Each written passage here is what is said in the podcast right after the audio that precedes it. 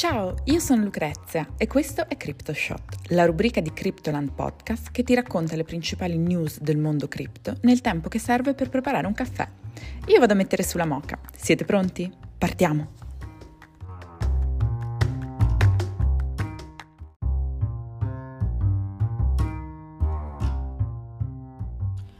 «25 maggio 2022 Bitcoin registra l'ottava settimana di perdite consecutiva. Bitcoin ha registrato l'ottava settimana consecutiva in perdita per la prima volta nella sua storia.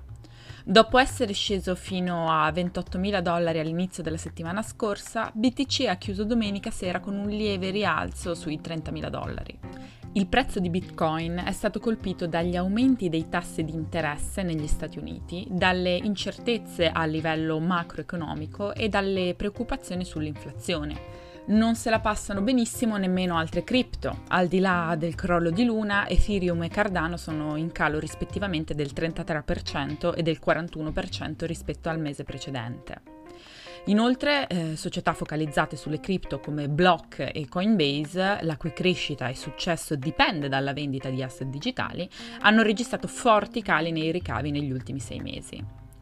Lo strumento Weight Sentiment, che analizza i commenti positivi e negativi per un asset sui social media, ha rilevato che il sentiment del pubblico per Bitcoin ha raggiunto i livelli visti l'ultima volta durante il Black Thursday, un termine con cui ci si riferisce al giovedì nero del 2020, in cui il prezzo di Bitcoin è caduto sotto i 4.000 dollari.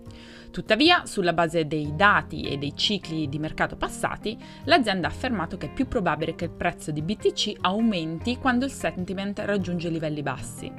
I dati infatti mostrano che tre volte su quattro che l'indicatore ha raggiunto livelli simili, il prezzo di Bitcoin è aumentato.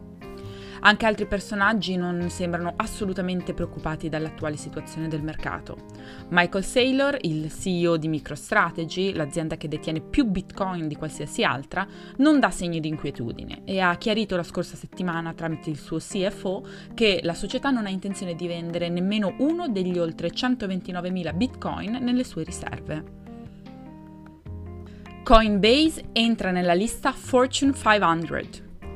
Coinbase, il più grande exchange di criptovalute negli Stati Uniti, è diventata la prima azienda focalizzata sulle criptovalute ad essere inclusa nella classifica Fortune 500, la lista annuale compilata e pubblicata dalla rivista Fortune che classifica le 500 maggiori imprese societarie statunitensi misurate sulla base del loro fatturato. L'exchange ha raccolto 7,8 miliardi di dollari di entrate per l'anno fiscale del 2021, classificandosi così al 437 posto della lista. Se prendiamo in considerazione la crescita dei ricavi, Coinbase si classifica dietro a Moderna, con una crescita di quasi il 514% in un solo anno. La maggior parte delle entrate di Coinbase proviene dalle commissioni di trading. Il caporedattore di Fortune, Alison Chantel, ha osservato che sia Coinbase che Moderna sono state tra le società che hanno prosperato tra le strane circostanze del Covid. Coinbase è stato anche in grado poi di cavalcare la crescente popolarità delle criptovalute.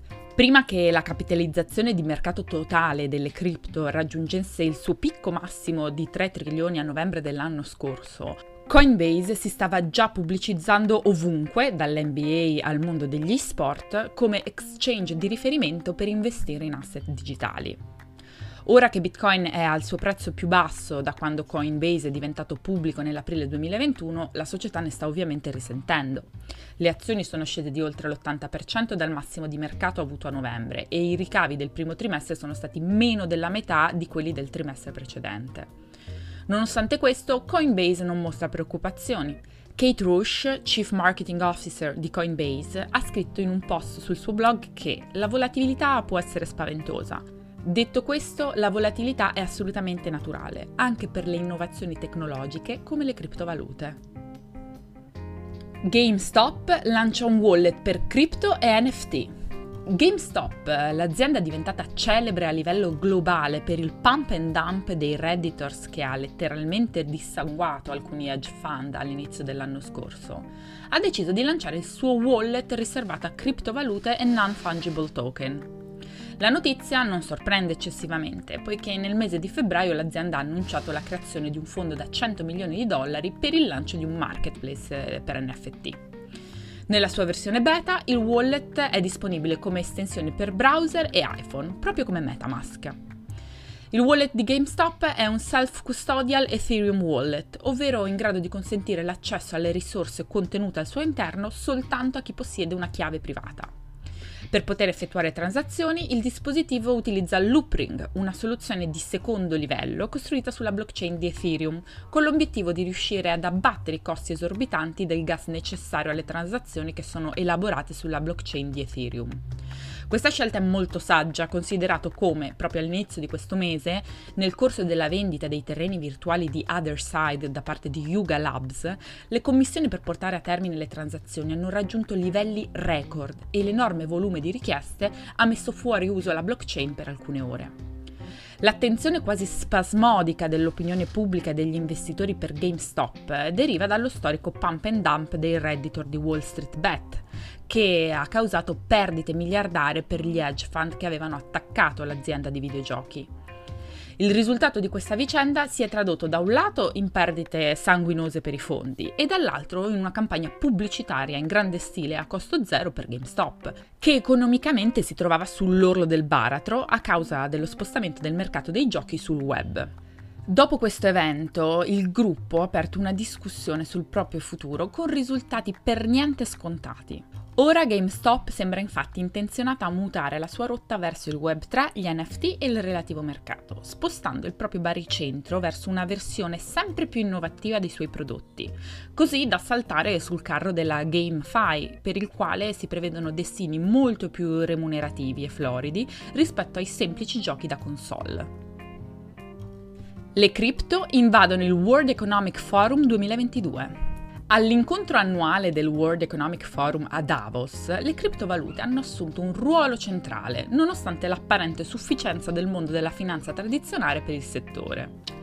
La riunione ha preso il via formalmente martedì a Davos, in Svizzera, e quest'anno lo stesso forum ha organizzato speech e panel sul denaro digitale, introducendo per la prima volta l'industria cripto nel più importante evento sul business e l'economia al mondo. Sono stati invitati personaggi di spicco del settore, come Jeremy Allaire, presidente e CEO di CirclePay, e Brad Garlinghouse, CEO di Ripple, che si sono seduti fianco a fianco lunedì per discutere di asset digitali davanti ai media del World Economic Forum. L'evento ha anche ospitato discussioni sul futuro dell'economia globale, sull'economia statunitense e sulle valute digitali emesse dalle banche centrali. Anche se questo non significa che i leader globali presenti al forum abbiano accettato e abbracciato le criptovalute, si tratta di un'ottima notizia per il settore, perché comunque non le stanno ignorando, anzi. La promenade di Davos, ossia la strada principale che porta al congresso dove si svolgono i panel del forum, è occupata in maggioranza da stand di aziende cripto. Tra i nomi più importanti troviamo Circle, Filecoin, Polkadot, Casper Labs e molti altri e hanno tutti una cosa in comune, grandissime pubblicità e grande voglia di fare brand awareness.